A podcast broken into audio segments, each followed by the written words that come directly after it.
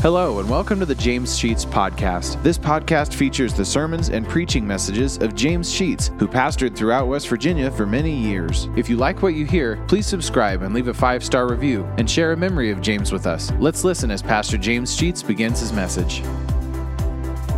Turn with me to first epistle John, First John, and we shall continue in our series of messages from this particular book. This will be the third in the series. There are some more to come. I'm going to read this morning, beginning in the first chapter at verse 8, and read through the second verse of the second chapter.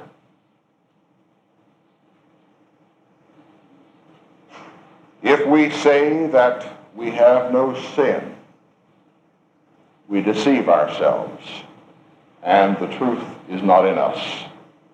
If we confess our sins, he is faithful and just to forgive us our sins and to cleanse us from all unrighteousness. If we say that we have not sinned, we make him a liar. His word is not in us. My little children, these things write I unto you, that ye sin not. And if any man sin, we have an advocate with the Father, Jesus Christ the righteous. He is the propitiation for our sins, and not for ours only, but also for the sins of the whole world. Let us pray.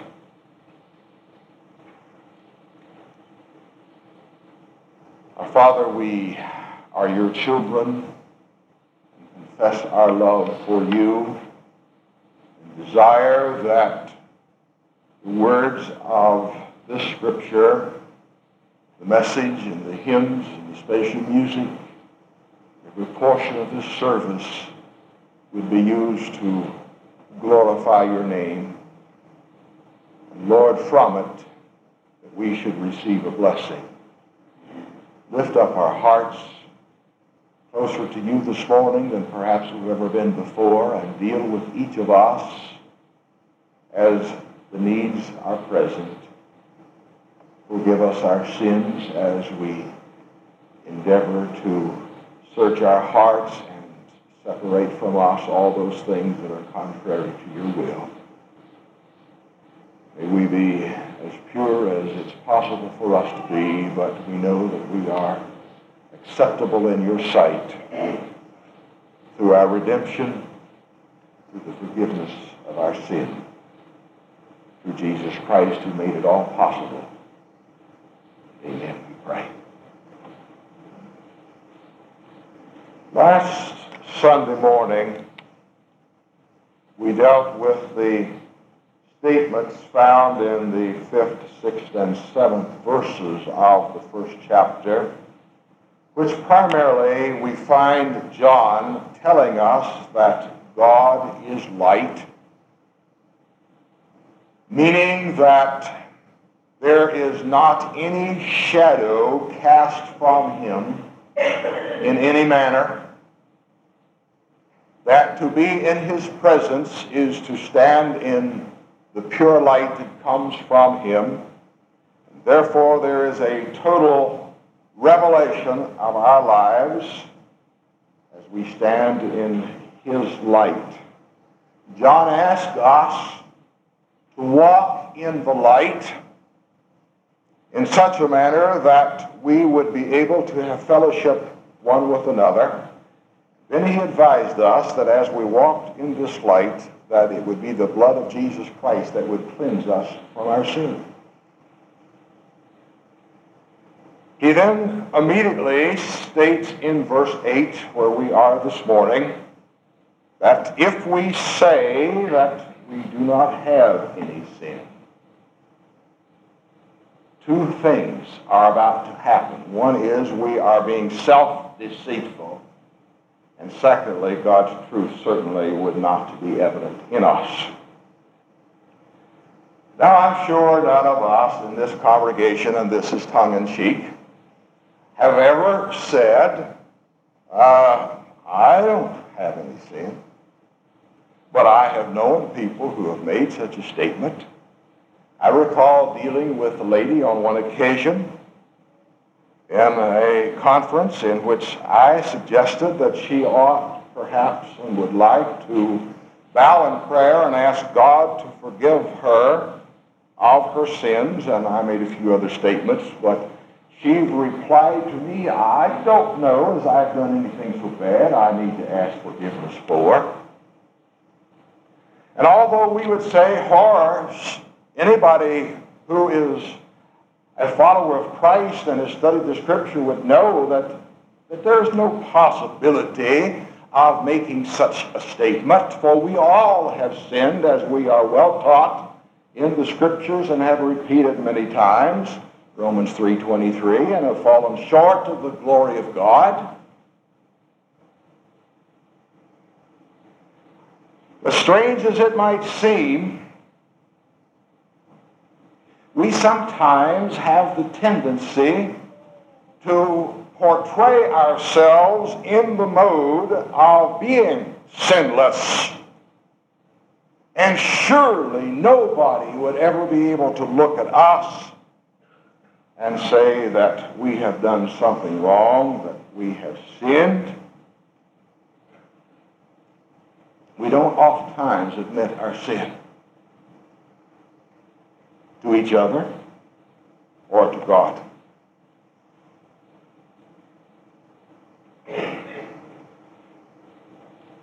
There is an assumption on the part of some that since they have become a Christian, that all sin and the possibilities of it have left them.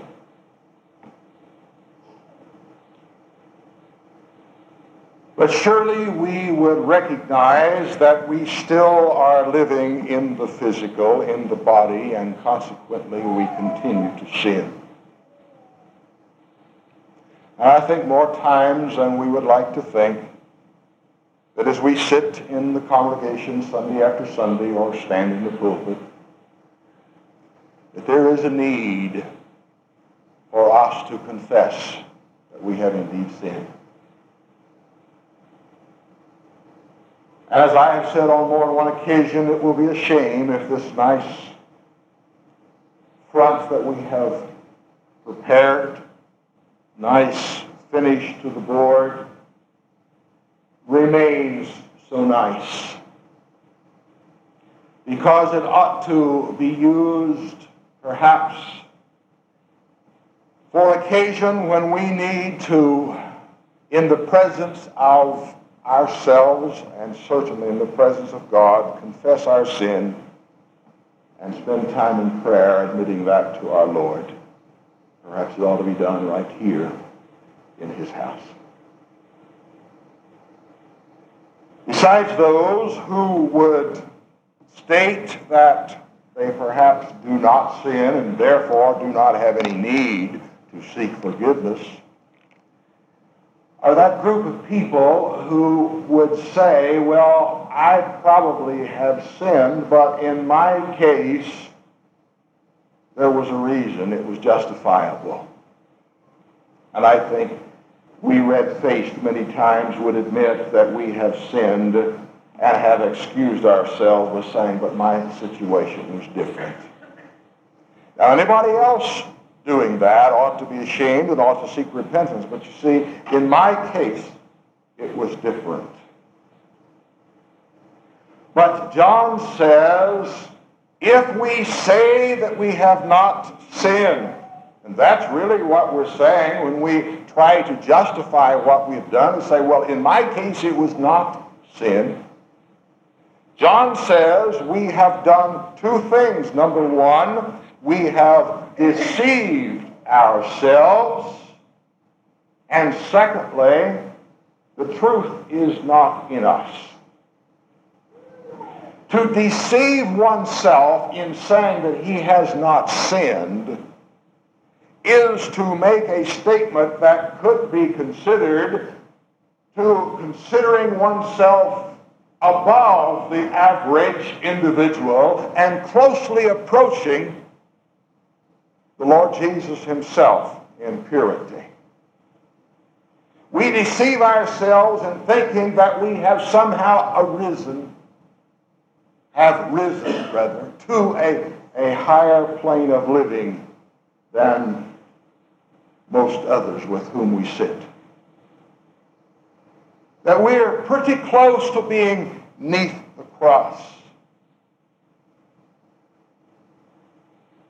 Or perhaps we are deceiving ourselves into thinking that uh, our life is good enough that by our works we shall be accepted into heaven. Although I'm sure that none of us would make that statement, I wonder sometimes if many of us still do not live in that realm of believing that it is by our good works that we are saved rather than by our faith and confession of Jesus Christ. We hear it and see it each day. The second statement that he makes is we not only deceive ourselves into thinking that we are something that we are not, but secondly, we do not find the truth in us. Over in the sixth verse, he makes the statement if we say that we have fellowship with God, that's the word him there, and walk in darkness, we lie. And again, he says, if we say in verse 8 that we have no sin, I think we could well interpret, we lie. But down in verse 10, if we say that we have not sinned, we make him a liar. That is, God a liar. His word is not in us. One of two people is lying. If we say that we have not sinned, I have lied or God has lied. There doesn't seem to be any middle ground. What it amounts to is if we say that we have not sinned, we make God a liar. Therefore, the truth that comes from God could not possibly be in us. Well, that's pretty tough stuff.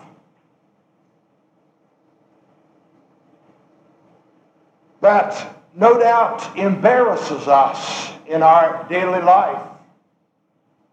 If by what we say or by what we do, we give the impression that we feel that we have not sinned, and like the lady that I quoted, feel that we have not done anything for which we ought to seek forgiveness. Therefore, this attitude depicts us as being a person who would call God a liar. Now, look at verse 9. He says, If we confess our sins, he is faithful and just to forgive us our sins and to cleanse us from all unrighteousness. Of course, it begins with the word if.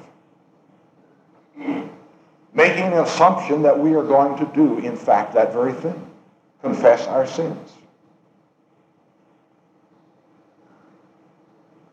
You remember that James said to confess your faults one to another. I do not believe that James was talking about hanging out all of our dirty laundry so that everybody could see it.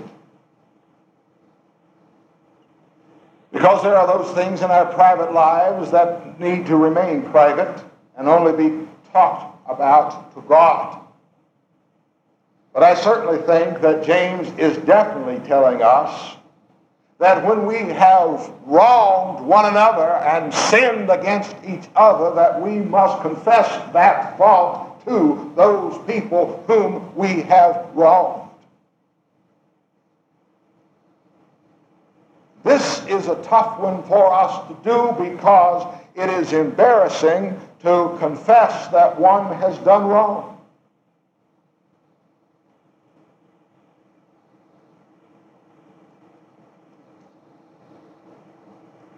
You remember the story of the prodigal son?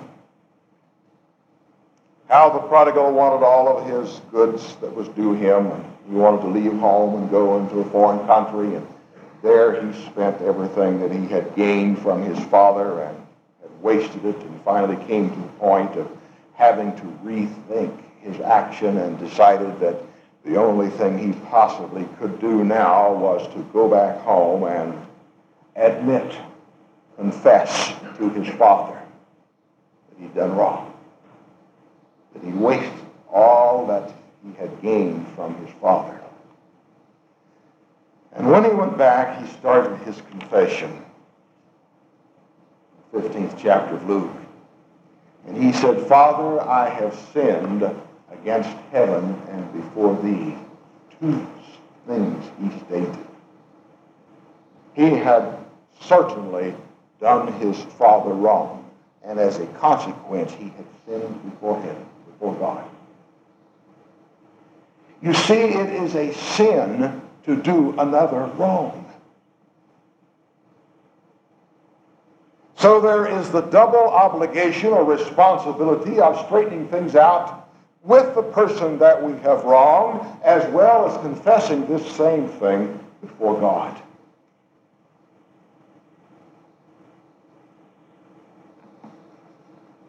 The publican, as he stood on the street corner with the Pharisee and was observed by others, prayed an entirely different prayer than the Pharisee who stood and said, God, I thank you that I'm not as other men are, and he listed all the things that other men were. Or even as this publican very haughty, very proud, very unconfessing of anything, feeling that, that he was superior to these lowly people, particularly the publican. And the publican simply said, God, be merciful to me, a sinner. And it was the sinner who went home justified and not the haughty, proud church member, if we might put it in modern day terms. I remember the story uh, several years ago when a pastor in a church in England was approached by his ladies group who had asked him to please stop a half Chinese, I believe she was, and a half English girl from attending their groups because they were embarrassed by her presence. And they said to the pastor, if you don't stop her from coming to our groups, we're going to quit meeting. And so the pastor went to the girl and told her that she would have to stop going. And the girl responded, Sir, I know I'm a sinner. Isn't there some place a sinner can go?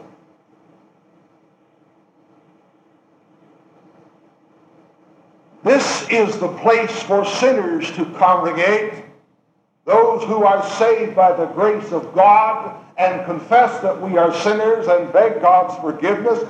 This is also a place that sinners who are not yet saved can congregate, that we perhaps might uh, do something through the power of the Holy Spirit that would turn their lives around. But nevertheless, this is a congregation of sinners a place where sinners ought to go. There to find what John tells us can be found, and that is forgiveness. And the latter portion of verse 9. He says, if we confess our sins, then that's our obligation. But then God comes into the picture and He does something. He does two things I want you to notice. First of all, he's faithful and he's just to do it. And what does he do? He forgives us our sins and does what? and cleanses us from all unrighteousness. God is faithful to his word. Hebrews 10:23 says, "Let us hold fast the profession of our faith without wavering, for he is faithful that promised." No wavering. Certainly, John made that clear when he told us that God is light and there is no shadow made whatever by his turning. This is the person that John invites us to appear before and confess our sins. He will be faithful in forgiving us our sins, for he has promised that he will. Jeremiah 31 34. The old prophet said, quoting God, I will forgive their iniquities and will remember them no more. Forgiveness is a part of the nature of God. It is his nature to forgive. Forgive us our sins and what? He is faithful to forgive us our sins and to cleanse us from all unrighteousness.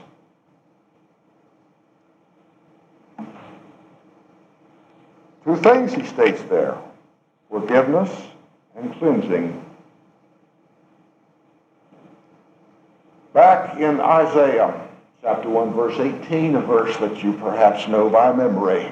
Come now and let us reason together, saith the Lord.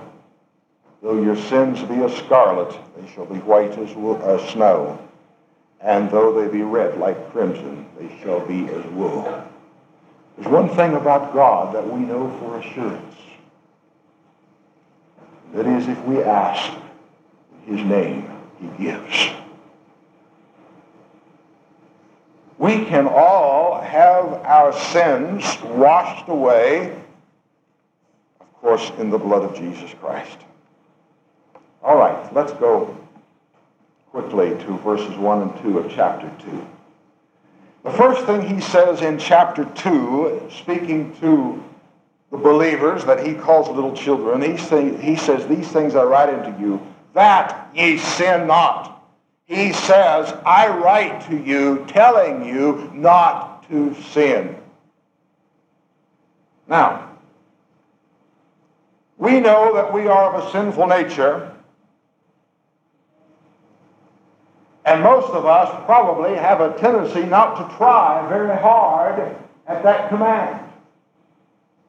But to excuse ourselves by saying, well, after all, I'm only human. Meaning, the Lord will understand.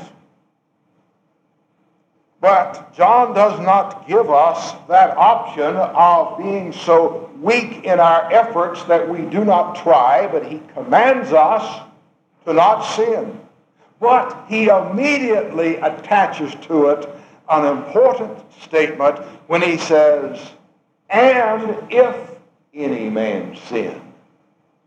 It follows in our thinking that every person is going to sin. We cannot escape the possibility, try as hard as we might. Though most of us do not try that hard. Try as hard as we might, we will falter, we will fail, we will sin, we will do wrong. And if any man does, all is not lost. Our soul is not condemned to hell because we have sinned. And he says two important things. Number one, we have an advocate with the Father. An advocate. One who intercedes for us. One who pleads for us. One who takes our case. One who is our lawyer and speaks on our behalf. I've heard it said, and I'm sure you have too, anyone who has himself for a client has a fool for a client. Even lawyers hire lawyers. Anyone who thinks that he can adequately represent himself before God in the seeking of the forgiveness of his sin as a fool or a client. It is Jesus Christ who is our advocate, who pleads our case before God above. And secondly, in the second verse, he says, And he also, referring to Jesus, is the propitiation for our sins. The word propitiation is not a common, ordinary word. I doubt that you've used that yet today. Or you probably won't even use it tomorrow. We don't use that word in modern day language. It means one who takes the wrath.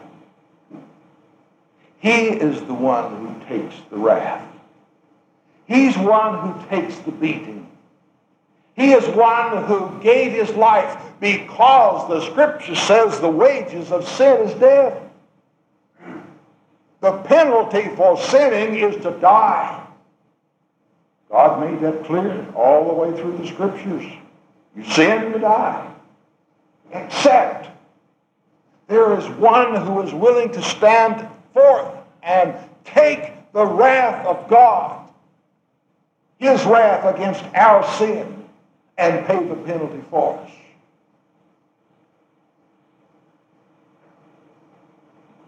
There was a prison episode in which a father and son were both imprisoned in the same cell. The son was condemned to die, to be executed. They happened to have the same name. So, when the guard came and called out the name, either one could have stood up and gone. It was the father who stood and went to the gallows instead of his son. He is the one who took the wrath. It is Jesus Christ who was willing to take the wrath of God against all sin of the world and die on that cross and by the shedding of his blood and the blood and the breaking of his body, pay the penalty, pay the price because we had sinned. Jesus is the antidote for the poison of sin. He is the one who neutralizes all of the wrath of God. He is the sin killer. And in his place, he gives life. All because God loved you and me enough to give us an option so that our sins could be forgiven, washed away, cleansed, we be purified, and could stand before God uncondemned for our sin. Let us pray. Thank you for listening to today's message. If you like what you hear, hit the subscribe button. You'll receive automatic notifications and downloads when a new message is added to the podcast. Also, please leave a five star review and take the opportunity to share stories, memories, and appreciation for James Sheets and how God used him to impact your life. If you'd like to know why and how this podcast got started, check out our first episode. Lastly, if you want to donate to help offset the cost of operating this podcast, you'll find a link to our PayPal account in the podcast description and email us at james.com sheets.podcast at gmail.com. Thank you for listening, and remember to trust in God for today and for all of your tomorrows.